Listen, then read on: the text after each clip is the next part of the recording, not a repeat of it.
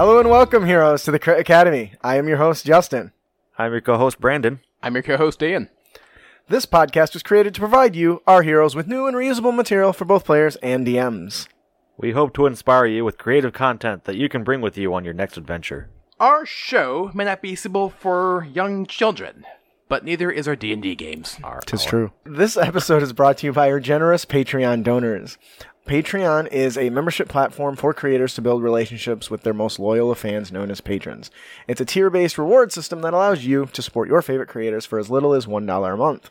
In exchange, you are offered exclusive content based on the tier you select. Our most popular tiers are our $3 tier, which is our copper, and our gold tier, which is $10. Um, at the $3 tier, you get all kinds of fat loots, you, and biggest one being joining our show live. And then at the $10 tier, I run a game once a month for our patrons. With that being said, I would like to welcome our newest cold tier patron, Cody Fredrickson. We hope you will join one of our uh, upcoming games. If you can't afford to become a patron or you don't want to dedicate yourself to a dollar a month, there's other ways you can support our show. Uh, Brandon's uh, full color body art for $20, um, which is a fantastic deal. Uh, we want to thank you for joining us today here at Crit Academy Studios, where everything's made up and your rules don't matter. Yep, that's right. Your rules like a timekeeper without an hourglass. Uh, we have a really great show for you guys today. But before we get on to our topics, we like to start the show off on a high note, and we do that by giving away fat loots, compliments of our sponsors. Each episode, we will draw one lucky subscriber's name, and they will win the five-star rated adventure Banquet of the Damned, compliments of Goblin Stone. Goblin Stone is a community project for D&D fans based out of the UK.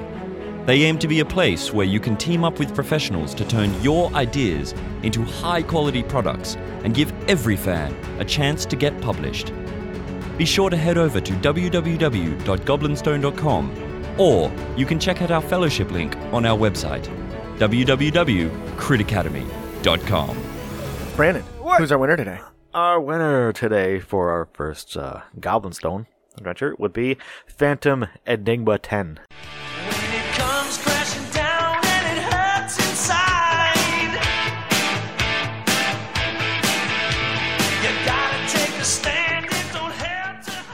Congratulations to Phantom Enigma 10. You are this week's winner. If you enjoyed the adventure, please let Goblin Stone know by leaving him a review and telling him what you like and what you didn't like to help him improve his product moving forward. We got a really great show for you guys today. Um, we got a question from Charles. Our main topic today, we are doing, uh, we are finishing up our Midgard Heroes Handbook class analysis on the Wizard, and we've picked only one archetype from the Wizard because the other one we got, Kobold Press has given us um, permission to do a class analysis on one of their deep magic wizard archetypes called the Timekeeper. So I am super stoked with that. In addition to that, Time phrase. oh my god. And of course, we have our honor tips and tricks where we bring you new and reusable material for both players and DMs. But before all that, we have in the realm. Ian, what's going on in your realm? Not bloody much. Okay, you're an Brandon, asshole. what's going on in your realm? Oh, okay, so uh, let's see. My realm, I have a job interview this next Friday for a new job that has a smaller. Do you change your underwear as often as you change jobs? Yes, uh, a smaller Thanks for the workload. smell. So hopefully I can. Oh my god. Why am I doing this? I don't know. Yeah, I'm working seven days a week right now, and I'm tired of that. So How long have you been working seven days a week? four months, three months. Really, that long? Have you even had a job that long? Well, fuck you.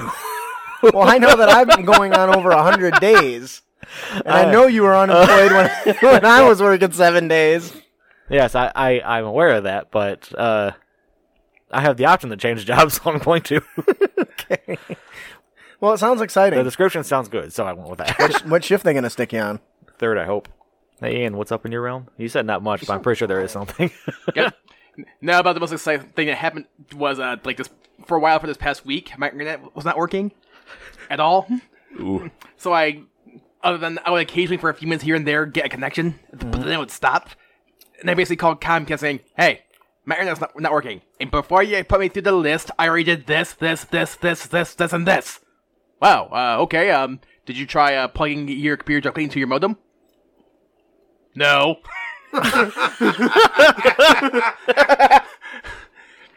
I did that, and then I got a connection back. So my router was the problem then. And uh, I ended up fixing it though by doing a factory reset on the router, and, and so far it's been working just fine since then. So yay! Awesome! Congratulations. That's exciting. I are felt smart. Okay, so Justin, what's going on in your realms? No one cares. I just bought a PlayStation. I tell you. Yeah, you downgraded. What the fuck? I didn't downgrade. They didn't have Spider Man for the Xbox, so I went and bought a PlayStation 4. Number one thing you say when we're playing Rocket League, and we say someone on a PlayStation. PlayStation peasant. PlayStation peasant. That's not going to change. Now I'm just a peasant on the weekends. yeah, I may, I may have a PS4, but I'm still PC Master Race. Uh, yeah, well, that, you're wrong. oh my god. I built mine. There's an Easter egg in that game. Which one? The Twin Towers Easter egg? I thought that Easter egg was debunked. In Spider Man? yeah. I don't even know. What, I don't know what Easter egg you're talking about. I've run into the Empire State Building and I've run into the Chrysler Building. I haven't seen any other iconic ones other than If Avengers you go- Tower. Where the hell are the Avengers? Why the city's under attack? By the way. I don't know. but uh, if you go to ground zero on the map, there is a skyscraper that's still standing. When you climb that skyscraper, you'll see the reflection of the Twin Towers on it. That's baller. I'll have to check. I think that'll do it for In the Realm. Uh, Brandon, if they like to visit other realms, how can they do so? They can go to our website at critacademy.com, and we have a link there to go to Audible, where you can sign up, and you can get a free book with a 30-day trial at Audible. That's free. Moving into our Let's Talk About Blank segment, we have a question from Charles K. I'm having trouble fine tuning my combat encounters. The party is basically a giant glass cannon. If I do encounters for their correct CR, then half of them drop in a hit or two. If I do ones at or slightly lower, they mow right through them like it's no problem. I don't want to just lower the CR and double the HP or something like that. What are your recommendations? Okay, so he's Bunch having of glass cannons. uh that means they have little health but can do a lot of I, I know. oomph. I know Are what you glass sure? cannon means. Well, How do you how do you So how would you guys deal with this? Force them to miss more often, I guess. That's interesting. How would you force them to miss? I don't know. Put shit in the way. That's Uh, not a bad idea. They, they they can't see you roll behind the screen. Okay. So maybe some more uh, terrain to avoid their big blast cannon. But then as soon as the enemy goes up and hits them, they're going to die. Isn't that part of the problem? What do you think, Ian?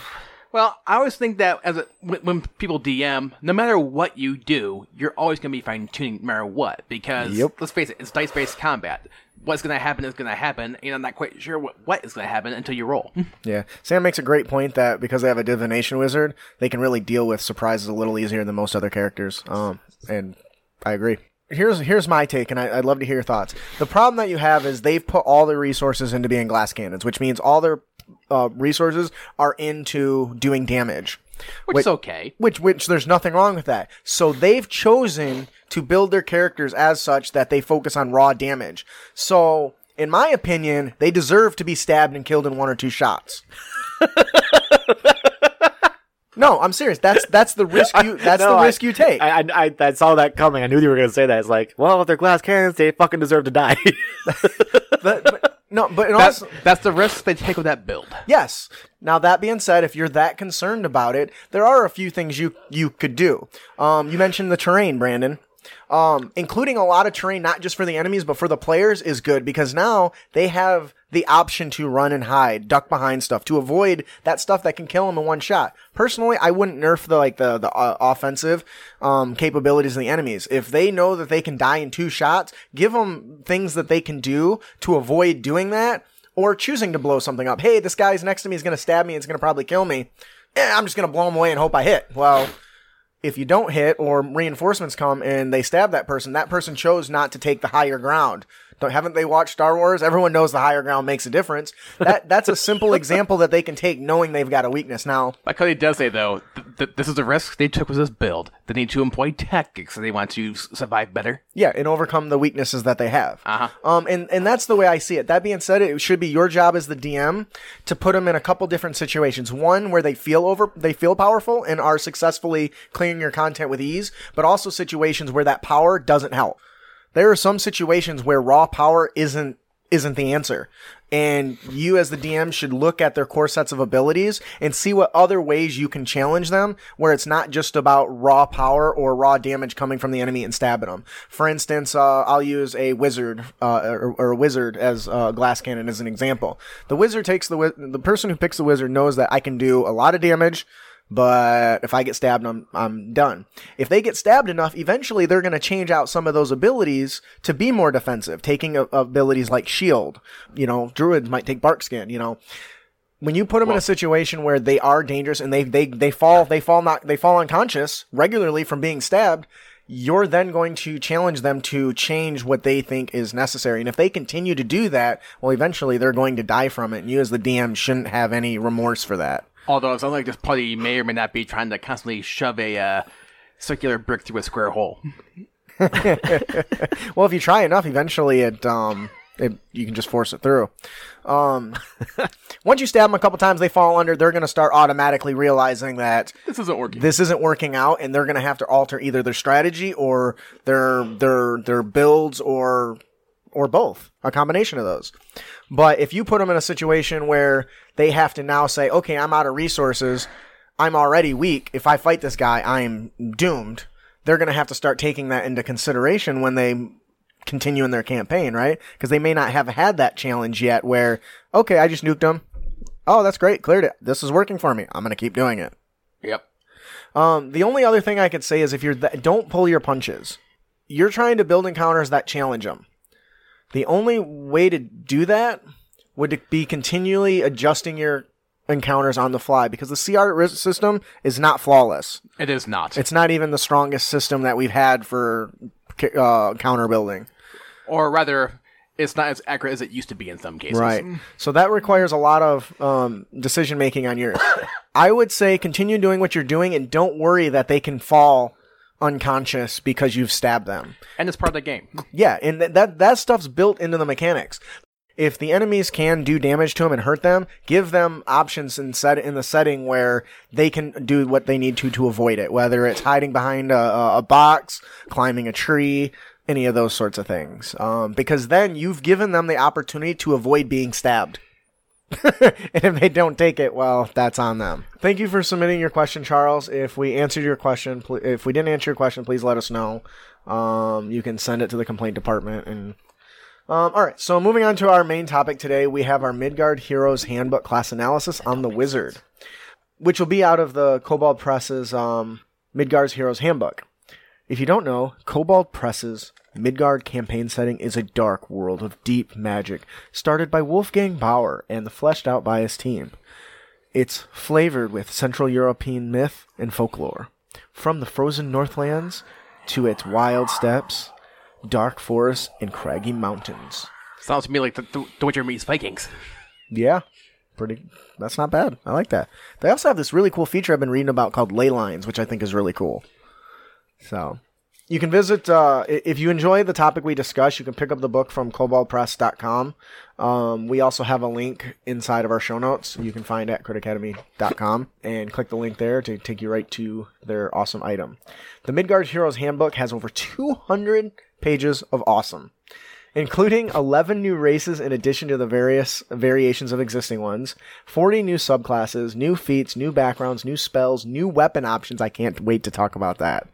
Um, magical items and monsters and much, much more. More! Yeah. It's pretty awesome stuff. Um, and today, so today we'll be talking about a couple of the, uh, well, one of the wizard traditions, and of course the other one will be a bonus. So we're really excited. So keep an eye out for that. Today we're going to be talking about the arcane tradition, the Dragon Mask. Dragon Mask. Dragon Mask. Sounds a lot like Skyrim. Okay. Wizards practice the subtle magic of pulling power from thin air and shaping it to fit their needs. Sorcerers tame the chaotic power within themselves, releasing it in barely controlled gouts of magical eruptions. Mages who walk the path between these two diverse means of magic are called Dragon Magi. Magi? Magi. Magi. Dragon Magi manifest their magic in a variety of styles, as diverse as the draconic species and the types of magic that populate the worlds. Did you forget to put in the expanded spell list? I did. Oh, yep, yep. The book does come with an expanded spell list, but the spell list is unique to this book. Okay, that's fair. We'll talk about a few examples of those uh, at the end of the the the end of the class. Shit. Um, starting at second level, you get invoke dragon mask. You can invoke a magical dragon mask. Imagine that. you you use a bonus action to spend a spell slot to invoke the mask. So I'm, I'm pretty. I'm getting the feeling we invoke a mask. You guys getting that feeling? I um, didn't get that impression. Oh, all right. I do Um, now. It lasts for three rounds per level of the spell slot spent. The Dragon Mask remains as long as you are not incapacitated, until the duration ends or until it is dismissed or replaced with a bonus action. It is a translucent magical force in the form of a dragon's head, which covers your face. Your face is still visible beneath the mask, and the mask does not hinder your vision. While you're wearing the Dragon Mask, you gain the following benefits and drawbacks. Did you hear that? You get benefits.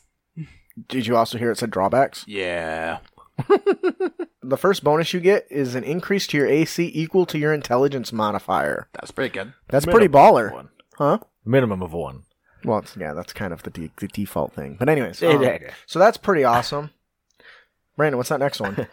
You gain a bite attack. As an action, make a melee spell attack against one adjacent target. On a hit, a target takes 1d8 plus your intelligence modifier piercing damage. This attack counts as magical for purposes of overcoming a target's immunity or resistance to piercing damage. Nice. That's pretty awesome. Yeah.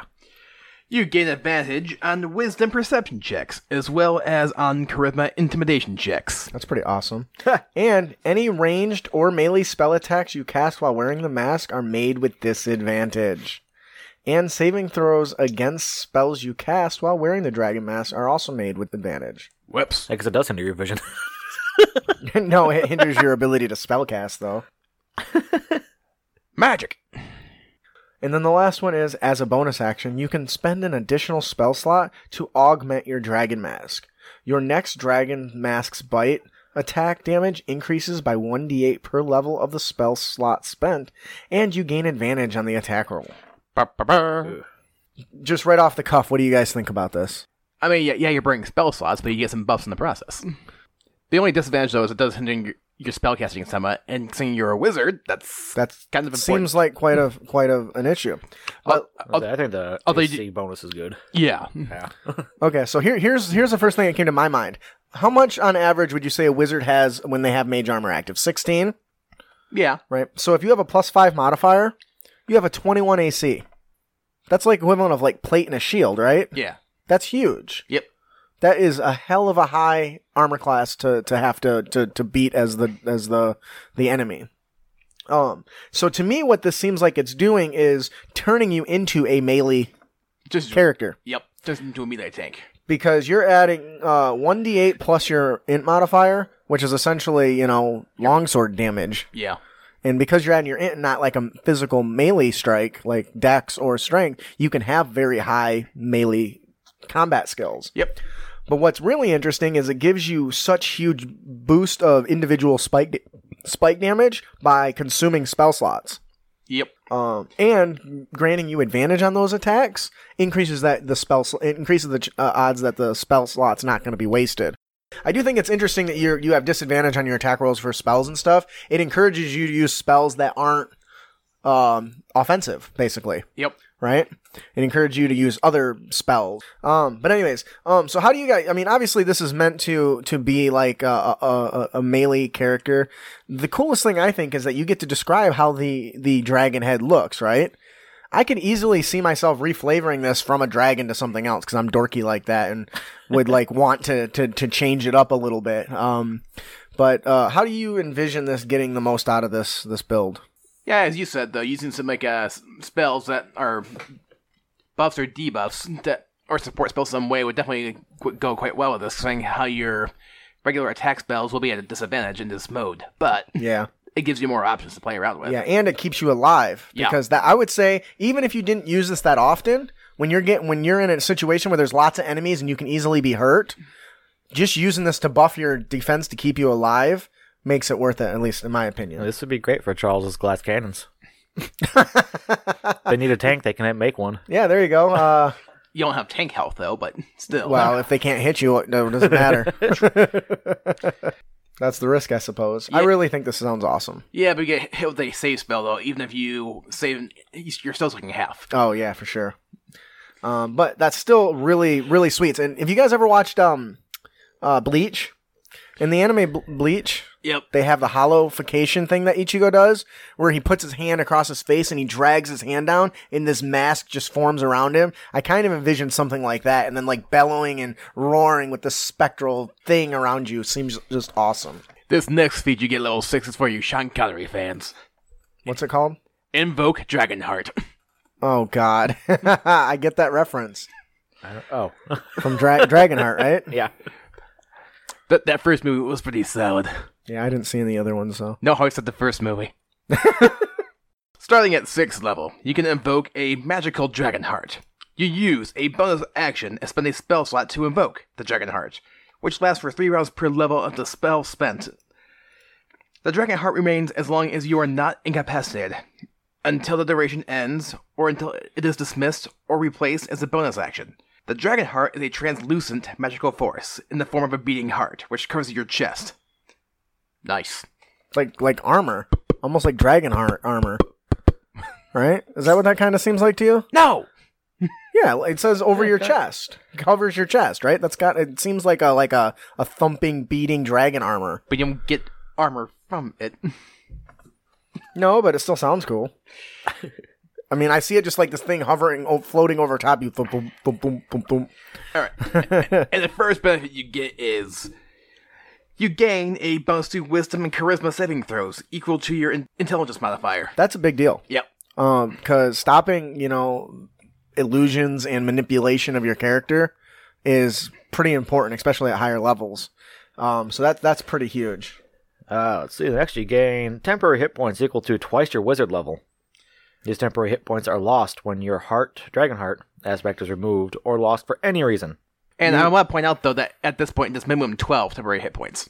That's a huge one. That's huge for um a wizard. You also gain a breath weapon attack as an action at a 30 foot long, 5 foot wide line of energy, acid, cold, fire, or lightning shoots from your dragon heart in a direction you choose. Each creature in the line must make a dex saving throw. A creature takes 4d6 damage on a failed save and no damage on a successful one. That's rough. No damage on a successful. Uh, the type of damage can be selected when making the attack, um, and cannot be changed until a new dragon heart is manifested. So essentially, you're manifesting this arm, this this translucent heart that kind of thumps and beats around you, and now you can breathe fire. What I think is interesting though, um, is even normally cold is a Constitution save. Yeah. Um, this still considers it a dex save. I think I, as a DM, I might end up. I would change that. What are you talking about? When you use the breath weapon, it says they make a dex save. Oh, okay. Traditionally, on all the dragons and on the Dragonborn, uh, breath weapon for cold is con save, not dexterity. So I probably would make that change just because. We stress that's a house rule. Yes, yes. Um, As a bonus action, you can spend an additional spell slot to augment your dragon heart. Your next dragon heart's breath weapon attack damage increases by 2d6 per level of the spell slot spent. and you can add 10 feet of length to the line per level oh, on the spell slot spent. Jesus. it's like a Kamehameha breath weapon. Yeah. Is it really considered a breath weapon if it comes from your chest?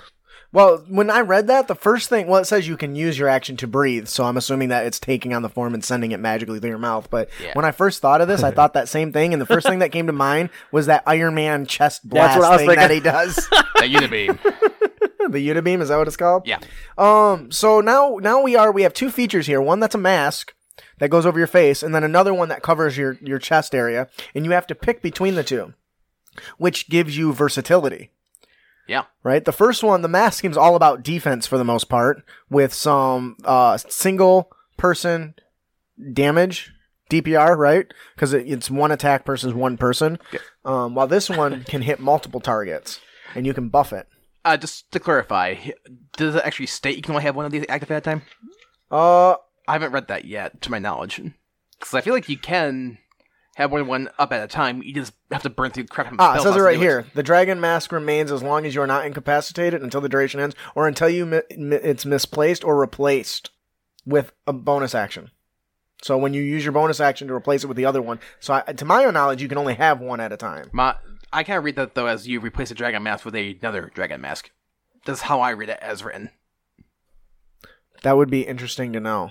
Uh, so I'm not really sure. I take it as you can only have one at a time, but that would be an interesting distinction to know. Because I could see you having more than one of these at once, but you have to do blow through quite a few spell slots to keep them all up. That was my knee jerk reaction, at least. I'm not saying I'm right. Right, right. I, I but that's important distinction to know. Uh, yeah. So Sam kind of agrees. He thinks you could do both, but it does take a bonus action, so you would have to do it consistently. Yeah. But it sounds really cool. I love that you went from having the mask, which is more of a single person damage, to this AOE style breath attack. Um, it reminds me of the the Berserker uh, axe, Berserk Fury from uh, from uh, Zoids, where he charges up this attack and then just and, and wipes the floor with everything. What's the next feature you get, Brandon? Uh, you get the Invoke Dragon Wings. Starting at 10th level, you can invoke a set of magical dragon wings. You use a bonus action and spend a spell slot to invoke the dragon wings, which lasts for two rounds per level of the spells or spent spell slot. Yep. The dragon wings remain as long as you are not incapacitated until the duration ends or until they are dismissed or replaced with a bonus action. While you wear your dragon wings, you gain the following benefits. Your speed increases by 10 feet, and you gain a fly speed equal to your walking speed. Nice. That's pretty good. You also gain resistance to bludgeoning, piercing, and slashing damage from non magical sources. Rage. Yup. you gain advantage on any melee or ranged spell attack rolls. Melee. Ooh. The opposite of the mask. Yeah. That could that offset it? If you have them both at the same time, yeah. Yeah. As a bonus action, you can spend an additional spell slot to augment your dragon wings. Until the start of your next turn, you can add 5 feet of additional speed per level of the spell slot spent. Additionally, you can choose one creature per level of the spell slot spent within 10 feet of you. And any ranged attacks against those creatures are made at disadvantage. Nice. Oh, this is so cool. So, so you got a party buff there. Yeah. That's awesome. That's a pretty good feature. So now we've got these mystical wings that fl- uh, that appear behind us, you know, engulfing, you know, the the whole field, just looking freaking badass. Not only does it grant you flying, um, but gaining advantage on melee or, or ranged spell attacks is huge. Um, it says that increases your uh, effectiveness in melee and in, in ranged. I would see like uh, if I cast like firebolt, for instance, I would like have it like beat his wings and like a blast of this bolt of fire shooting out of my wings like uh, freaking archangel or something. What do you guys think about this? How do you see it working, flavor wise? I'm just picturing like a glowing wings uh, coming out of your back. I know it says dragon wings, but I keep thinking of Tyrael. That that's yeah, I can see that. Do you, so how do you see it like enhancing your spells from a flavor wise? Like, do you just you cast firebolt and it looks bigger, or do you see like it beat its the wing, the magical wings beat and you see energy rush through it and into your palm as you loosen this attack? I mean, it's enhancing your attacks, right? With the the increasing your chance to hit. I just picture somebody going Super Saiyan with wings. once again, so now we've got a mask, we've got kind of a, a heartbeat, kind of like armor thing going around your body, and now you've got these big wings. You're gradually becoming like a spectral dragon, Yeah. it seems, which I think is just awesome. The last feature you get is Invoke Dragon Tail. Uh, starting at 14th level, you can invoke a magical uh, dragon tail. You can use a bonus action to spend a spell slot to invoke the dragon tail, which lasts for one round per level of the slot spent. Wow. They're definitely lasting shorter and shorter, aren't they? yeah. Uh, the dragon tail remains as long as you are not incapacitated. Until the duration ends or until it is dismissed or replaced with a bonus action, the dragon tail is a translucent magical force in the form of a 15 foot long appendage capable of striking with incredible force. I'm thinking uh, Scorpion because I'm playing Spider Man right now, and this tail just, you know, whacking you in the head. Yeah, we said Scorpion at 20th up Mortal Kombat. While you wear the dragon tail, you gain the following benefits. You are immune to the grappled condition. That's interesting. Oh. Does that disappoint you? A little bit. I like grapple. like, how is that functioning? Is the tail just like pushing, worming its way between you and the enemy? No. Oh, just swatting them away? Oh, there you go. Yeah, the spectral tail, every time somebody tries to grab you, it kind of whacks their hands away, or whatever limb they're using to grab you with, kind of defensively. That's pretty cool, like a scorpion. Yeah. You're proficient with strength and dexterity saving throws, and any skill checks using strength. In addition, you can use your intelligence modifier instead of the regular modifier for those saving throws and skill checks. So it's not straight up plus then. Yes, it's just uh, proficiency bonuses, Right. um, which is still pretty awesome. I I kind of see this like uh, if you're trying to like fight somebody. Uh, or let's say like dexterity saving throw, you're trying to get out of the way. I can see your tail just like slashing the ground and creating like a jump effect to allow you to move a little bit quicker, something like that. You also gain a tail slam attack. There as it an as an action, make a separate melee spell attack on all targets within 15 feet. Nice. On a hit, the target takes 3d10 bludgeoning damage. Targets hit by this attack are pushed up to 10 feet away from you and knocked prone, unless they succeed on a strength saving throw against your spell DC. And this attack counts as magical for the purpose of overcoming immunity or resistance to bludgeoning. Nice! I, that, that's kind of awesome. Hmm. As a reaction, you can make a tail slam attack against a creature who enters your tail's reach. Whoa. That's awesome. As a reaction. Yeah. Yeah. As a bonus action, you can spend an additional spell slot to augment your Dragon Tail. Until the start of your next turn, your Dragon Tail Slam attack damage increases by 1d10 per level of the spell slot spent. In addition, you heal yourself for 3 hit points per level of the spell slot spent. Oh, very nice. So here we are. We've got this big giant dragon tail. It prevents us from, you know, uh, it gives us advantage on uh, strength and dexterity saves, which is awesome. Whether it's we're it's bashing the enemy to, to so they can't grapple us, or it's giving us just a raw strength boost, or we're cracking that tail like a whip and allowing us to launch out of the way a little bit quicker. I kind of pictured this a little bit looking at the uh, Dragon Head one. I do have things you do, only better. I I do love that it uh use your intelligence modifier instead. Once again, go showing that kind of magical build. Once again, I really I like I like the flavor of this because it says you get a tail. It doesn't really say the tail has to be attached to your backside. like what if you get like a tail on your arm and you like have a long tentacle type thing going on? I know that sounds stupid, but I think that would be really interesting. Maybe pull the mask over your your hand and treat it as like a shield. So instead of pulling it over your head, you've got this ma- spectral mask on one hand and a tail on the other. uh, I've seen enough anime to see where that's going. so would would you guys run something like this? I will give it a shot. Because I know I know you traditionally don't play like the wizard ca- spellcaster types. No, but it seems fun though. Maybe. To burn through your spell slots only for a few seconds, even though it gives you that big ass boost. But also keep in mind though that you're a wizard and you have way more spell slots than anything else. Yeah. Because really, let's assume many you. spell slots do you get? Uh, well, it depends on what level you are. More than more than either class at their respective levels. That's for sure. Yeah. I think at level three you have four first level slots. Is that right? Might be level four. I don't have the book in front of me. It's at uh, level three or four. You get four level first level sp- spell slots. I don't have the book in front of me. and some second levels. So at fourth level, you have four first. You have seven spell slots at fourth level, Yeah. right? At twentieth level, you have four, seven, 10, 13, 16, 18, 22. Yeah. So, Well, okay. so honestly, I love this idea. I love this character. As a player who likes to get f- take freedoms, I would change some of the stuff. Like I would easily see that instead of it being, you know, dragon aspects, like taking on any other sort of creature aspects and just reflavoring them, which I think would be fun. Yeah, reflavoring. Yep. You could easily reflavor them as weapons too, you know. Nothing says it has to be a dragon head over your face. It could be like a spectral shield that forms on your arm, right? True. the tail could be just a really long, you know, sword or something, or a whip, or something along those lines. And I think that that make gives this a lot of flavor and a lot of utility and a lot of fun.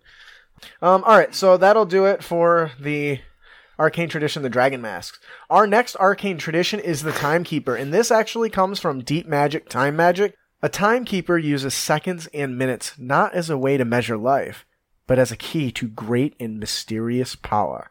The tradition of the timekeepers began in the magocracies of the West prior to the Great Mage Wars. Many timekeepers find themselves responsible for keeping watch over the dreadwalkers of the wastes to ensure they are never freed from stasis. Others seek to rediscover the lost spells and rituals that allowed long gone mages to halt the Dreadwalkers in the first place. So I love this because it really gives us a lot of Flavor. yeah, and tells us about some stuff that I don't know nothing about that I want to. I want what the hell's a Dreadwalker? I want to know that. I'm sure you'd know if you read the saying in the book. White Walkers. When, yeah, that, and that's that's the point, right? I like how flavorful it is. It tells you about where the, what they do and who they are, which I think is awesome. Ian, would you like to tell us about the first feature they get? The first feature you gain is the Temporal Savant. Beginning when you select this school at second level, the gold and time you must spend to copy a transmutation spell into your spellbook is halved. When getting a level, you can select a temporal spell, even if you've never encountered it before. Nice. That's awesome. You also gain proficiency with clockwork tools. 25 gold, 2 pounds. Okay. um, so basically, it's giving you access to um, um, some new spells, right? And you get a, a discount. Yeah. Well, and I think that's kind of part of one of the first features you get for all wizards, where it cuts something in half, um, which is pretty awesome. Um, And you can access temporal spells even if you never encountered them before. which is huge. Yeah. Right. You want to? Uh, timepiece would be the next thing. a, a timepiece? A timepiece. Also second level starting at second level. Also, yeah. Yep. You create a special timepiece that can be held easily in one hand, usually a clockwork watch or hourglass. You can use the timepiece as an arcane focus.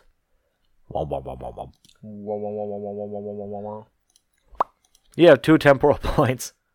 Uh, you gain one additional point every time you level up, to a maximum of 20 at level 20. You regain all spent temporal points when you finish a long rest.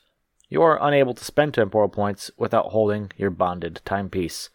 You can spend one temporal point as a reaction, or a bonus action to gain one of the following effects for one round, or spend two temporal points as a bonus action to grant a creature you touch one of the following effects for one round. Uh, you can use a bonus action on your next turn to dash, disengage, hide, or use an object. Your AC increases by two, or you gain advantage on dexterity checks. Those are all nice choices. What do you guys think about this? Which is awesome because they all kind of relate to time Yeah. It's kind of, and- I like it. kind of the and point. timing. Yeah. Um. So Samuel's asking what are temporal spells. So in the Deep Magic Compendium, or the the the pamphlet, um, not only do you have the normal classes like necromancy or abjuration, but they ha- in in Midgard they have subclasses in addition to those. Uh, for instance, Wall of Time is an abjuration. Temporal is a temporal aberration spell. Um, and those are, to my understanding, these are unique to this setting, Yep. um, which come part of the Deep Magic uh, book. Um, before we get started, that, what kind of timepiece would you guys pick if you chose this wizard? Pocket watch. Pocket watch. Really? Am I the only one that thinks it should be an hourglass? I'm not gonna pick a grandfather clock. Hourglass. Grandfather clock, clock. That would be awesome. a grandfather clock? Are you kidding you me? walk around with this big ass thing on on your back. like, what is that? Uh, this is my arcane focus. Cody gets it. Ooh, a sundial. I like that. and then use the light spell to, to, to adjust the time on the on, on the on the on the sundial. That would be awesome. An hourglass pocket watch. Way to play the middle of the road there, Ed, instead of actually making a choice. um, so I think that's really cool. That's one of that's very unique because there's very few classes I think that really say this important piece of this item is important to your character. I mean, Wizard has a spell book, but not enough players really give their spell Well, book if a lot of you love. pick the alchemist, you kind of get philosopher's stone. Just saying. Oh, that's true. Sam says it's a bonus action to wind the clock. Uh, I love the idea of, a, of, an hourglass personally. Um, so some of these features are pretty cool. Basically, it represents you speeding up time, right? Increasing your AC means you're probably more evasive. And same thing with de- advantage on dex checks. You're you're slightly quicker. Yep. Um, that's also why you can use um, the, you know, the dash, the disengage, the hide, and the use object as a bonus action because you're more swift and deft. And I kind of would describe this personally as like a like an after image kind of movement. You know what I mean? Like something out of an anime where you can kind of see a shadow of yourself where you were just like a previous second ago, which is what that kind of reminds me of, which is awesome flavor, by the way. Um, at sixth level, you get access to the feature Extended Magic. Uh, when you cast a spell whose duration is one minute or longer, you can spend one temporal point to double the spell's duration. The maximum duration obtainable is 24 hours. That's pretty good. I love this because one of the problems that I hate with being like a wizard is wor- worrying about that I'm going to cast mage armor and then it's going to fall off. Um, with something like that, it's less likely an issue, or and I don't have to wait till combat to cast it to ensure that I've got it. Yeah, but Mage armor lasts for what? Eight hours. Eight hours, but that's not like if you cast it before you go on a venture, you know, great. It'll be probably gone by the time you get into a dungeon. But if you wait till you're in a dungeon, something's probably already stabbed at your ass by the time you get there. So, but that might just be me the way I play personally. I don't like to see stuff go to waste. So, um, so I think that's pretty pretty sweet. Um, that also applies to buffs, right? Yeah. Things like enhance Or debuffs. or debuffs, enhance or yeah, enhance or uh, buff or debuffs for allies or enemies. Things like fly as well and stuff like that. That's just that to me is a very nice little feature that you can you stretch out the time that these last. It's pretty you know cool. Okay. And at level 10, you gain a new ability of Hastened. At 10th level, you add the haste spell to your spell book if it's not there already, and why wouldn't it be, in my mm-hmm. opinion? you never have to suffer the negative effects of the haste spell and can act normally when the spell ends. Oh, that's nice. You can also cast haste without expending a spell slot, but the spell only affects you. Once you cast haste this way, you can't do so again until you finish a short or long. Holy crap! A short or long rest. You, you can still cast if normally using an available spell slot. Uh, that's this is pretty good. Well, yeah, considering haste, what doubles your speed, increases your AC, and gives you advantage on um, dex save. In addition to, you can take an additional action on each of your turns. Yeah. What's the negative aspects of haste? Uh, when haste wears off, you when the spell ends, the target can't move or take action until after its next turn, as a wave of, of lethargy sweeps over it. Yeah, you you get a big debuff. But uh, that's um. a- Jeez. And haste is concentration for up to one minute. So was your previous level six feature is now two minutes. That's huge. That's what she said. Uh, I think that's a really dope ability. Yeah, and the fact that you get haste back from this feature after every short rest. That's nice.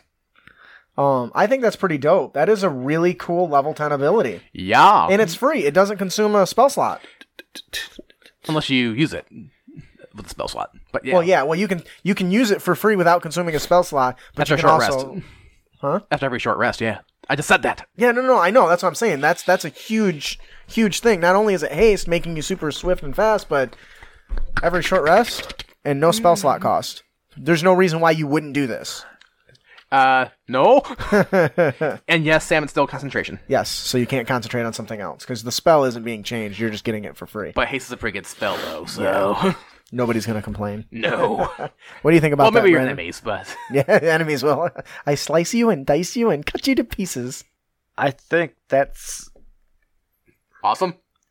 I want to say awesome. I kind of want to say OP, but I'm not sure if I want to.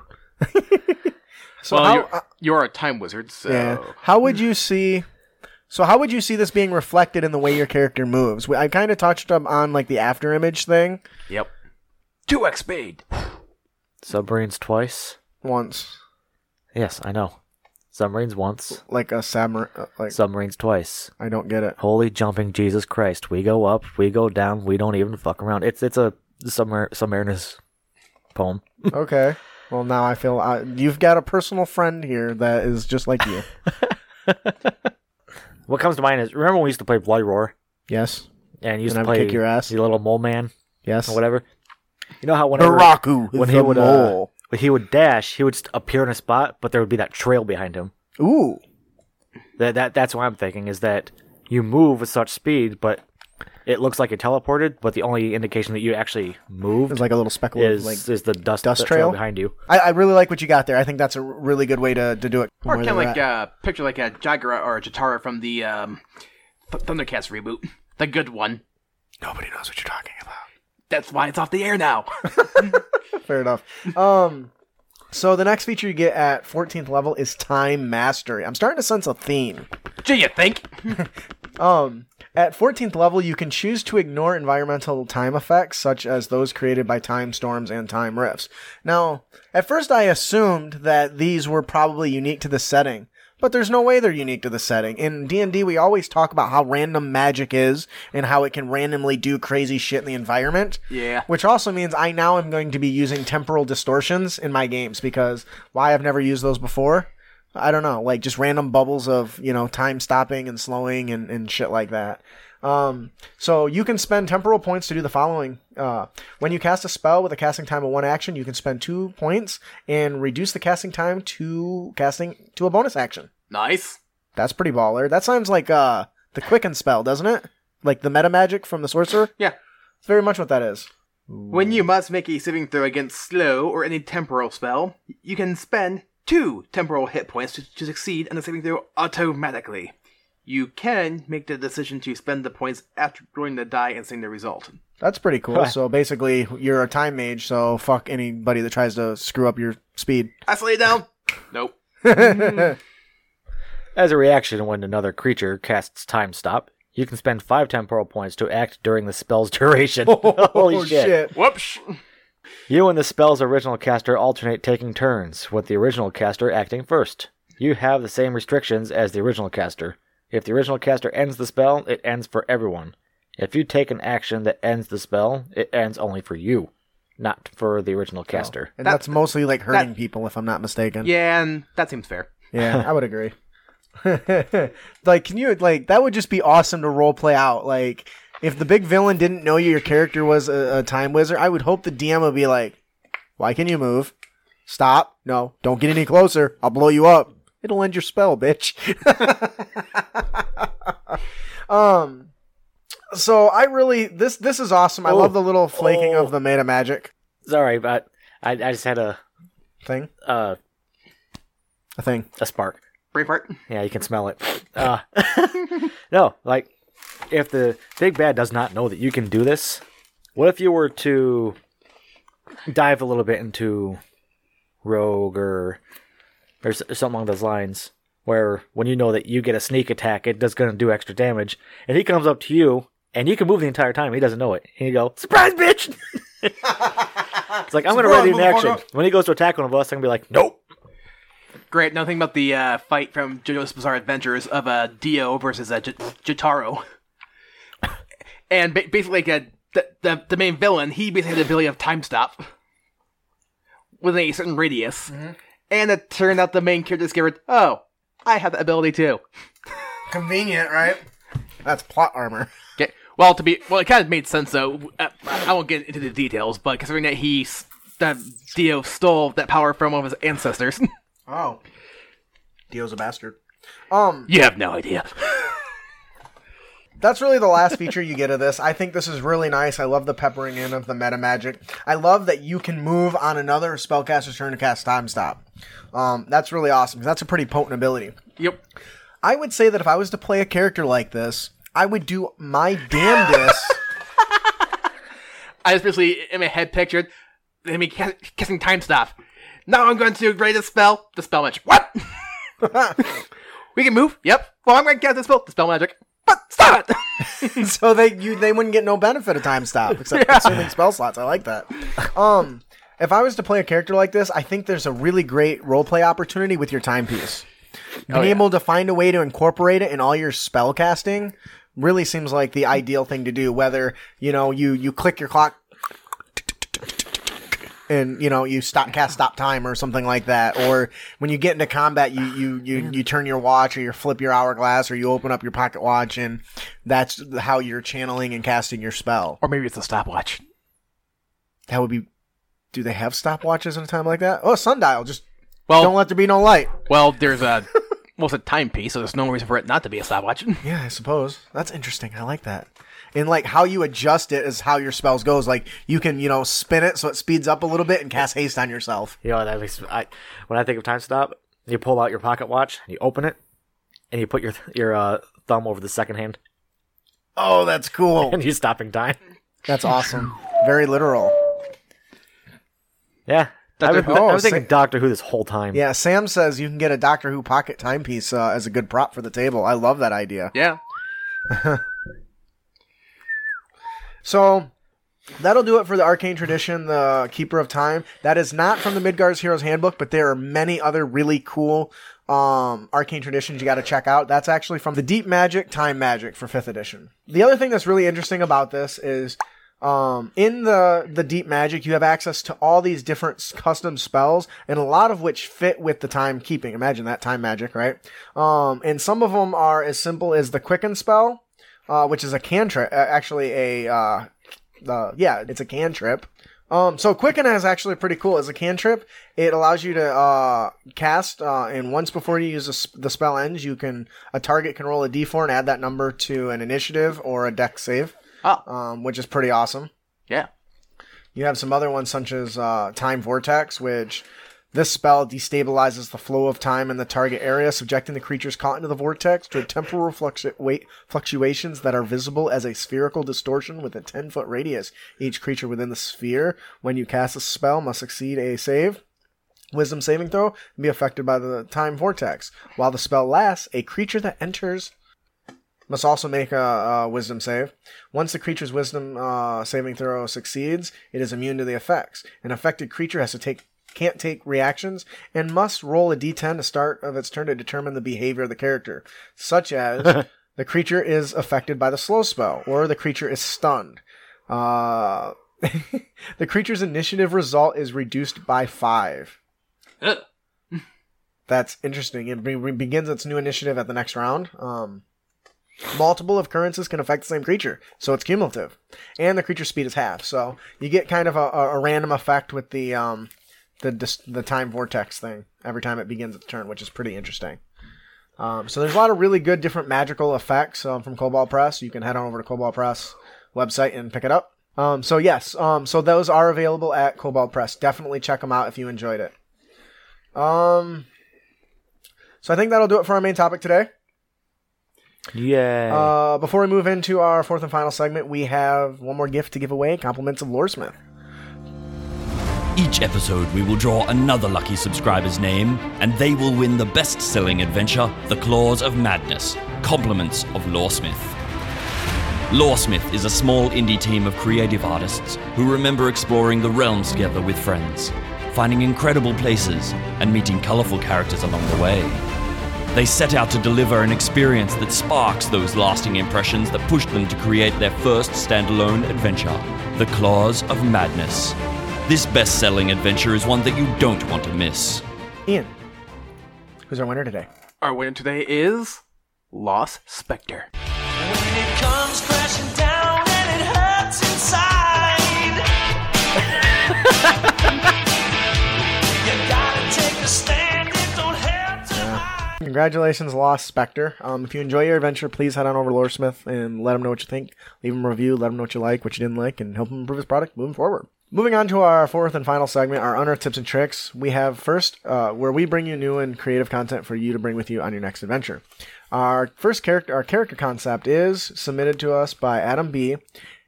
Um, this character, either a bard, multi-class, or an entertainer background, who is heavy into death metal style music, Rock on. looks hardcore, black leather pants, shirt with spikes, and even a spiked dog collar.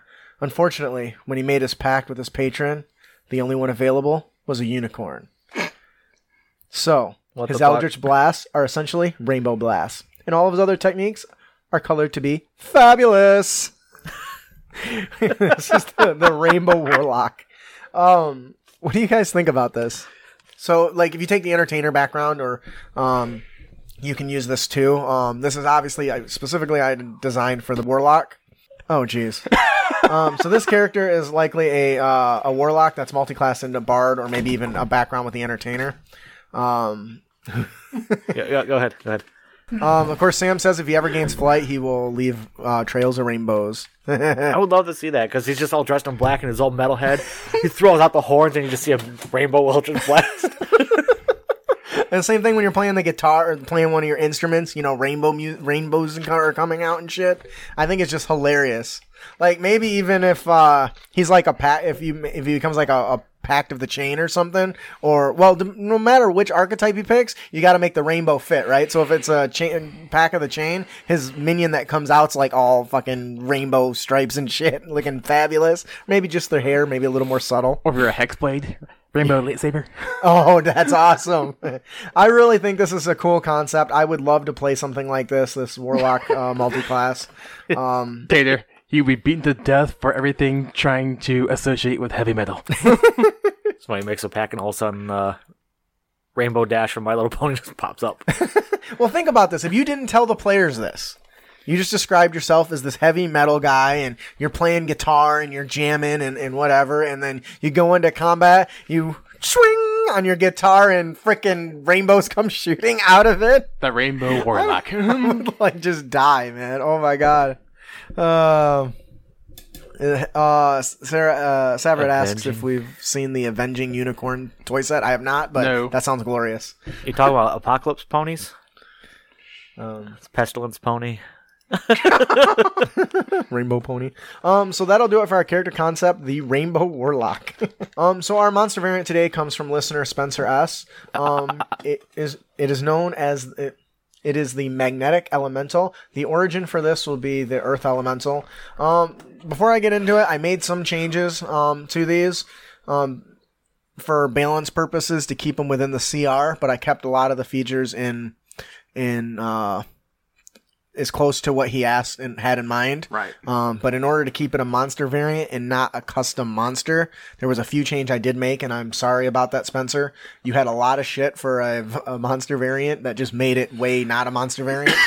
Uh, so I had to make a few adjustments on the fly. Please send a letter to the complaint department. Jeez. Uh, so thank you for your submission. The magnetic elemental is formed of a liquid metal that is continually shifting and moving into a new form. The magnetic elemental lives within the deepest, darkest dungeons, where it is closer to the rare earth metals within the earth, the planet's crust. Tasty. You know what this reminded me when I first thought of it? What? The T1000. Yeah. Like liquid metal and it can dun, change dun, shapes dun, and shit. Dun, dun, dun, dun, dun. Um, so uh, the new features you're gonna get, there's three new features here. The first one had like six or seven new features. Dang! Yeah, there's a lot. Um, so uh, the first new feature you get is unstable earth. The magnetic elemental draws upon the earth rare earth metals within the ground towards itself, creating a minor earthquake in a ground in a 10 foot radius. Each other creature must succeed a DC 13 dex save or take 48 bludgeoning damage and fall prone. On a success, they take half damage and do not fall, and the area becomes difficult terrain. Well, that's just, uh, wow. Yeah, it's pretty awesome. Um, What's the CR of this guy? I don't remember. Yeah. If it's a elemental, it's probably CR6. Yeah, somewhere around there, five or six. The next feature they get is magnetic pull. As a bonus action, the magnetic elemental can attract metal weapons to its body. All creatures within 60 feet are holding uh, holding a weapon that is made of metal must make a strength saving throw of 13. On a fail, the weapon is ripped out of their hands and flies towards the magnetic elemental. These weapons are then stuck to the elemental. Any attacker that grapples with the magnetic elemental or makes a melee weapon makes a melee weapon attack uh, while at least one weapon is attached takes 1d4 piercing damage Ginger weapons against you. Makes his own armor. unstable influx the last feature is unstable influx all weapons come flying off the magnetic elemental in any direction it chooses each target uh each targeted uh, character within 20 feet must make a dex saving throw uh, of 13 to dodge and avoid the incoming weapons. On a failed save, the creatures take 2d10 damage or half as much on a success. Increase the damage of the attack by 1d4 for every additional weapon beyond the first attached to the elemental. Wait, D4 or D10? D10. What'd I say? D4. Okay. 1d10 damage for every additional weapon beyond the first attached to the elemental. Dang! Okay, so we got three things we got to talk about here. Part, part of your five. First, uh, unstable earth. I, I personally love this because I love anything that changes the terrain um, and affects all the players. Yeah. I mean, and this is really cool because it can knock them prone. So I kind of envision like the rock, you know, like pillars just bouncing up and down uh, in all these different forms and really shaking the ground around them. Uh, knocking them prone is huge. What do you guys think? That's pretty much what I was thinking. I mean, there's not many ways you can think of an earthquake differently. Yeah, well, you smash the ground and it just trembles and shakes, but I'm feeling like pillars are kind of like flying out as it's shaking, you know, and gut rent bunching you and shit. Shake it off. Um, and the fact that it le- leaves it as difficult terrain also is a landscape changer, which makes the combat more dynamic, right? Yeah. What do you guys Which think? sucks Of- because the people are affected are actually start their turn in difficult terrain. yeah, And, and you're prone. and you're prone, Eh. which means if he hits you, it's gonna hurt like hell. Advantage and shit. Um, what uh, what do you think about magnetic pull? Oh, you want to use that weapon? Too bad. I wonder if it's only limited to metal weapons. What if the guy's wearing plate mail? For mechanics, For mechanics, it specifically calls uh, Weapons, Weapons, yeah. probably because you know Weapons, yeah. Weapons. Probably because you know For it's, that very reason. it's probably lighter than trying to pull a whole guy in full plate. But uh, what do you think about the the weapon pulling? yeah, that could definitely uh, mess up some uh, melee characters. Yeah. That would just blow. Well, yeah, because it's gonna. You have to go get your weapon. Well, now, it does- if you listen to some of our previous player tips, carry multiple weapons. Yeah, I was gonna say it's, uh, it only talks about what they have in their hand. Right, not what they're wearing. Maybe that's something that needs to be evaluated. Then you could do it the other way around, something that they're carrying, right? Like all daggers and shit, maybe. Hmm. Uh, Sam mentions that maybe this would be an awesome uh, layer layer ability. I think I Maybe. think that would be really cool. Um, with metal stalactites and shit. Ugh. Oh, that's cool. He says you can foreshadow the the big boss at the end by having you know like uh, the stalagmites made of metal, or even maybe attached with uh, like weapons and shit. Um, I think this is cool because you are disarming the the, the players, um, and that's something that doesn't happen very often. So that will be a bit of a surprise, I would think, um, for all of them to get dis dis um, Disarmed. disarmed. Then the, that's when the monk gets to shine. He's like, yeah, I don't need that shit. Or a sorcerer. Yeah, well, you know, magic. um, and then, of course, the big one that I'm, we're all interested. In. What do you guys think about unstable and flux? that can, uh, that damage can add up pretty fast. Yeah, it can. The more players there are, I mean, you could theoretically. It, the only issue I had with this, it says in the direction it chooses, um, and each targeted creature, which means it can target more than one. yeah. So it sounds like it can focus all of them into one target or hit a bunch of targets Yeah, and, that and would break just- it apart. Suck. Um, which I think is interesting. I probably personally would just change this to an AOE where it just blasts it out and sends it out in all directions. But I definitely think keeping in the spirit with this, being able to repel and control their weapons. Well, it actually does say each character within 20 feet, so. Well, yeah, I guess if they run away and keep their distance. Of course, if they don't, uh, I think it's not. I think it's very cool. Um, that the weapon, the damage increases the more party members and weapons there are, Yeah, potentially, yeah. Yeah. which is fantastic. Wh- What do you think about running into something like this, Brandon? I'd have to wear my brown pants.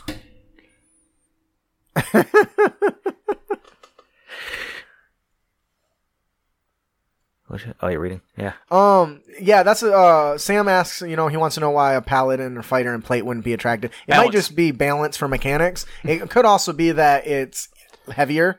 I mean, Yeah. A a fighter in full plate is gonna weigh more and be harder to drag towards you. But I can easily see having an environmental effect that anybody wearing metal every round is dragged ten feet towards the center if they use this cre- use this ability, That's which could be interesting. Um, it could be an option. I should say. but once I again, can see uh, someone bringing science into this too. Yeah, fuck science. a place where you can snap your fingers and grant wishes is not a place for too much science. Well, hot spinning metal creates a magnetic field. So maybe just dousing it with water will solve the problem. or just magic does. or just magic. Magic is how it works in D&D. Magic, damn it. Magic. or you could just banish it to another plane of existence. oh, god goddamn vanish. um, I think this is a great monster. I think this would be an awesome big boss, um, dweller in a mountain type of thing. Um, adding the magnetic flavor throughout the entire thing, much like Sam suggested with like the stalactites with the made either made of metal or um, Um, the one thing I think is interesting is that it mentions the continually shifting. Every time it uses one of these forms, you should describe it looking slightly different, uh, which I think would be really cool. Uh, I just thought of uh, one of these guys just, just standing there and all of a sudden an EMP bomb goes off. You just watch him go flying away because of the magnetic pulse. Um, uh, Ian, do you, that'll do it for our monster variant. For today's encounter, we have the Huntsman. A local huntsman has injured himself, or is getting old and needs some assistance as he is unable to tend to his traps. He requires assistance emptying and, reset- and resetting his traps in the forest area around his home. Helping him now should hold him over till he can hire support, or his kid comes back. So we have a guy here who says, "I'm too old, or I'm hurt, and my traps are full for the. I need you to clear the traps before the cold rushes in, and I can't, can't do it no more, um, or it's not as simple. Um, can you help me? Yeah. What are some things you think that should happen in an encounter like this? How would you get the most out of this encounter? Because there's no really big bad in this, at least the way it's written. Uh, let me see here. Where I put the trap again? Ah! Oh, there it is. looking for traps. Um, we always talk about you know how uh using a check should uh, a, a, a, a roll from a check should drive the story forward, right? Yeah. If you're a survival check and you're looking for these traps and you roll poorly, maybe you find the trap The hard way. the hard way. what do you think, Brandon? That that's a great way to go about it. Or or another way is uh maybe he gives you a map of where the tr- of where some of the traps are, Mm-hmm. but he forgot where some were. but you know, it's like okay, there's one around this bush, and you look back there, and there's a fucking mountain lion stuck in one of them. Oh no! So now this thing's angry and hurt and is caught in a trap. So uh, if your goal is to bring the creature back, you obviously have to slay it, right? Yep. But it's not going anywhere. But it still can be dangerous. yeah. Um, the other thing is, if you catch something like, say, like a, a lamb Or a bear. or a bear, well, something innocent, like a lamb, what does that mean? There's other predators. Does it draw something while you're trying to, uh, you know, free it and you're you're hunting around? Do you you run into a, a- big other sort of predator? that would be great. You come along and you, see a you see a goat in a trap, it's go, going meh, and you, you hear a rumble. Then you look down at a little puddle of water, and you can see ripples. Um, that like like T Rex. You're Yeah, it's making, like a, making a T-Rex. Jurassic Park Jurassic Park reference. Jurassic Park reference. Um, Sam says, "Would you say these are death traps or live?" I would say you can do what either or, Whatever you want. whatever really floats your boat. Maybe a little bit of both. Uh, a little bit of both. Um, I know he meant he mentions anything captured could become prey. Um, I like that idea. Um, you guys are sitting trying to collect these sheep, and they're all injured, or these critters are all injured and making noises, and then all of a sudden, and fucking T Rex shows up. you just looked down and you see that puddle, you're like, fuck. Um, the other thing I think would be interesting. Oh, you hear is- predator clicking. You can do a predator click for us? You do a really That's really good. Um, the other thing that's interesting is if they are live traps, uh, as Sam suggested, what kind of comes with that? Well, you have to get them all back. If you've got 20 traps full of crit- critters, you now have to either you have to you know capture them and, and herd them around, creating kind of a, a, a an interesting encounter where the goal is to oh shit this one got away I gotta go get it and grab that one and I come back and three more are missing and you're doing this kind of uh, treasure hunting right where you gotta Especially if That you you gotta got a herd find. of sheep, because then it calls for wolves. Oh, yeah, I like that. Um, and then what happens if you lose some of them? Does the reward go down because you lost some of them in the woods and the, the forest? I think to me this would be a lot of skill checks, and you can easily add combat, but I think the hilarity comes from it in, in the different types of traps. Like, if this was like a really crazy guy, like not so much normal, what kind of weirdo traps could he come up with? What if somebody steps on one that, that you get slung into the ground, you're hanging upside down with your foot caught in this thing? You know, and then, you know, a mountain lion is kind of, you know, roaming around underneath you while you're hanging from your ankle. Or you step on a trap and it drops an anvil. Oh god, that's ridiculous. Um, It was one of those like really out of place traps where you just step on it, you disappear, and you find yourself teleported thirty feet in the air. You're just falling. um, what is uh Ed saying there? The anvil says What if the big bad is using uh, his age or injury to trap you? oh! Ooh, that's interesting. He could show up uh, when the players go off on their own uh, after uh, an adventure. Uh, that's interesting. That is neat. Uh, That old man can be a liar. I like to hunt the most dangerous game. Man. oh, jeez. Um, manatee. overall, overall, I really like this encounter. It's simple, it's to the point, and it provides an interesting encounter that's not just kill everything. And although he does prove that you can do a few things with that, so Never step in front of a pile of birdseed. Okay. Um, Rip, rip. That'll do it for our encounter of the podcast, the Huntsman. Our magic item for this week is the Thoughts and Prayers. Uncommon attunement. Plus one to bonus to attacks and damage. A weapon created by a monk of a holy order. These golden knuckles glow with a radiance.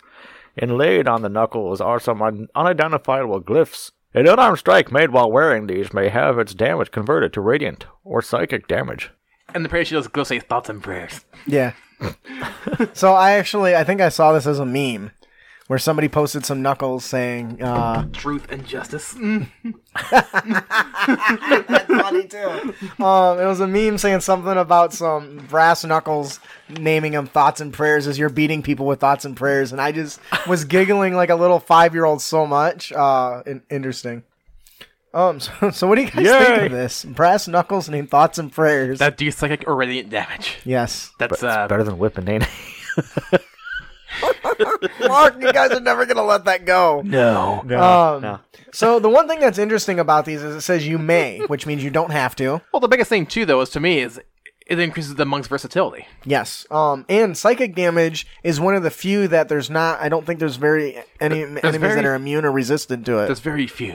Um, I can't. I personally can't think of any, but uh, I thought this was an interesting one. I haven't seen any just like bare knuckle type weapons very often, so I thought this was a really fun one. It's simple and to the point, and you can say it really can leave a uh, it would leave a really thought uh, uh, thoughtful impression. Maybe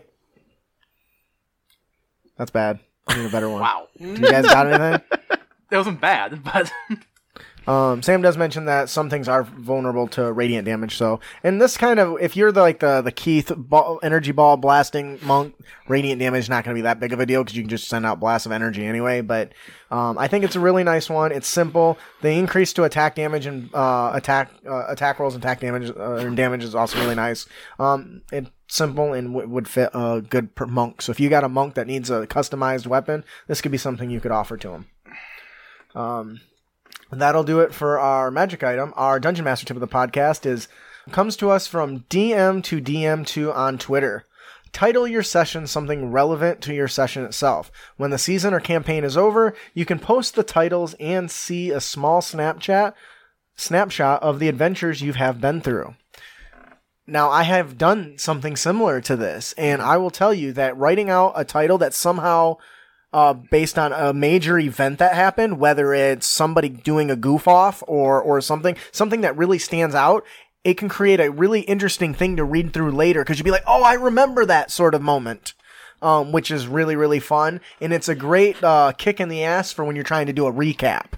Now, I haven't done it probably since I went to fifth edition. So, because I used to have like a book in my 4E thing that kind of came with like a little, uh, you know, title page thing. You could just fill it out. Um, but this reminded me that I should do that some more often because sometimes it's nice to have something that you can read that really jars the memory of incidents that happen. And this is a good way to do that. Have you ever done anything like this, Ian or Brandon? no, No.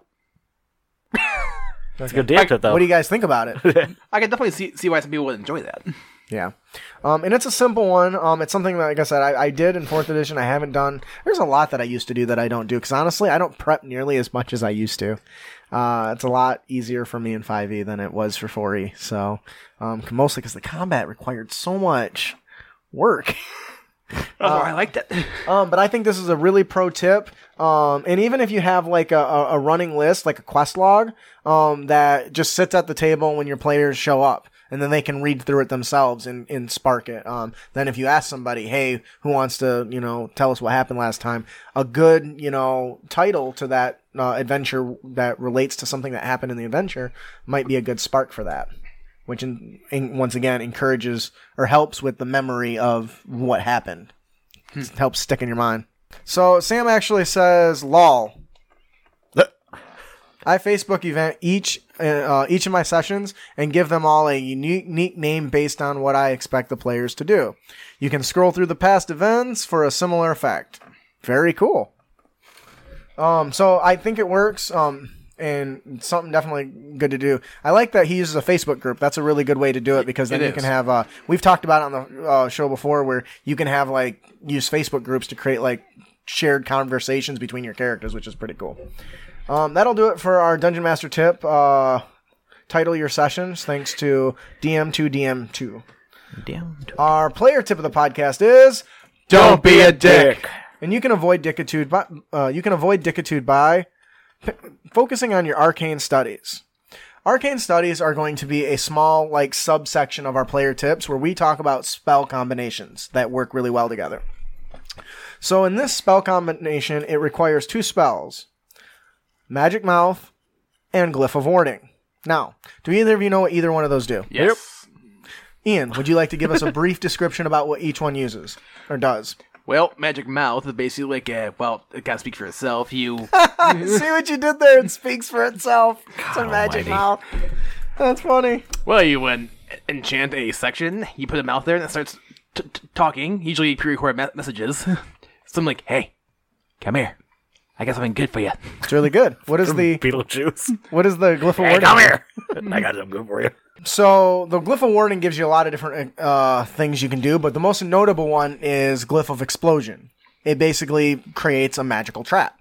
So now imagine this, if you will, much like Ian just said, the magical mouth can be set to draw enemies to a wall, a statue, a sign, or, or some location, right? Hey, you. Yeah, you. Come here. I got something good for you. And, you know, if enemies hear that, you know, they're li- liable, or players, I guess. I would use this as a player. Um, you can set that up to draw the attention of an enemy. Say maybe you put it on a, a, statue, right? And the statue's talking to them and they walk up to it. The glyph of warding, warding, then you can set the condition or the trigger for the warding. So if somebody's within five feet, kaboom, it blows up. So not only are you setting a trap, but you're setting a lure onto that trap. Hey, buddy, I got a message for you. Okay, what? I prepared explosive runes, runes today. Boom. um, and it's really nice, and it's a good spell combination. This isn't something that is meant to be done in combat. It would be something you, as the player, would have to set up in advance, right? Yeah. Um, Put it on a mimic chest. That is hilarious. You would have to convince the mimic chest to let you do it. Wait, what, what is the range on Magic Mouth? okay, range is 30 feet for a magic. There you go. So it's a ranged spell. So you don't even have. What? ab- I'm going to ask you again. What, what's the range on the other one? I'm sorry. I was just on that one. Just go back and forth. It's fine. no, it doesn't work that way. I know it doesn't. It's not super great like that. Because if they're both ranged, you really can do it from a distance. Well, Glyph of Warp isn't actually range as much as it's a stationary symbol you put put on something. So you have to be near it. yeah. No, okay. Um, but in any case, this combination can be a really potent com- uh, uh, combination, not just for killing enemies, but for creating distractions. And it can't be bigger than 10 feet in diameter. Well, that's fine. There's, I mean, there's more rules to it, but that basically is the gist of the combination. What do you guys think about this? Kaboom! I, I like think it's luring smart. I like luring stuff into traps. This is a really good pro tip and a great combination of two abilities you probably wouldn't think go really well together. Um, and can, you can get a lot of great use out of it. What was the other effects of the word, the glyph warding? Well, there's like the explosive runes, which we covered, which uh, can hurt a lot. And then there's a spell glyph, where you can store a prepared spell of third level or lower inside the glyph by casting as part of the glyph. Okay. So you can store a spell into it. Yeah. So like gust of wind or something that knocks enemies back, like thunder wave. Like, hey, you come here, like right on the edge of a cliff. Hey, you, Oh, come here. I got something to tell you. Hey, watch your step. Boom. I don't know. It's a lot of fun. Um, we hope you guys will uh, in, uh, use it. You can get a lot out of it. oh my god! I got something to tell you. Fus Ro Dah. Who's throw that, dude? That's awesome. um, Sam says, "Can't you integrate alarm?" Probably. You can probably add. I tried to keep it down to two spells, um, mostly because it's a lot of reading, and I'm a busy man. Yeah. Um, but yeah, alarm you could too. you could uh, you could say, "Hey, you, come here, just a little bit closer, a little bit closer." That's it. Though I don't think the alarm actually makes noise. I think it just sends it like a telepathic signal. No, it can make noise. Does it really? Yeah, Oh, It can make okay. an audible sound. Anyways, I think that'll do it for our player tip of the podcast. Don't be a dick, and you can avoid dickitude by sticking to your arcane studies and using those combos. That'll do it for our show today. Before we close out, we have one more gift to give away compliments of Jeff Stevens.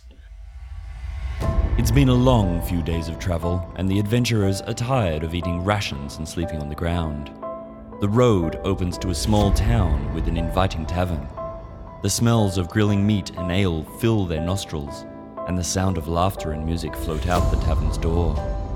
Unlucky for the adventurers, they've stumbled upon Dragon's Breath Tavern.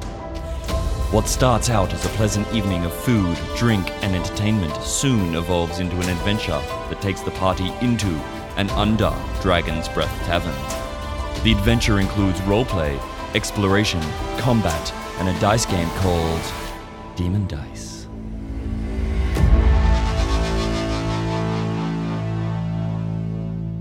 Hey, Brandon. Hmm. Who's our winner today? Our winner today for Jeff Stevens is Storm Shadow two four zero zero. When it comes crashing down and it hurts inside, you gotta take a stand. It don't hurt to hide. What's the congratulations to Storm Shadow 2400? Um, if you enjoy the adventure, please head on over and let Jeff Stevens know. Leave him a review. Let him know what you like, what you didn't like, and help him improve his product moving forward. So, thank you so much uh, to Wolfgang Baur and Kobold Press for letting us work through your content. We really enjoyed it. We had a blast. Um, it was really fun. Um, the content you guys have made is absolutely awesome. If you're listening to this show, definitely support them. Uh, head on over to koboldpress.com or check our show notes for a link and check out their amazing products. Not only do they have Heroes of Midgard, but they have an entire Midgard campaign setting that is just awesome. And of course, you know, they got other uh, additional like spells and stuff through their, their deep magic uh, books. So definitely check them out. Um, please join us in our next episode where we hear feedback from you, our heroes. We will be discussing versatile NPCs with Darren Scott.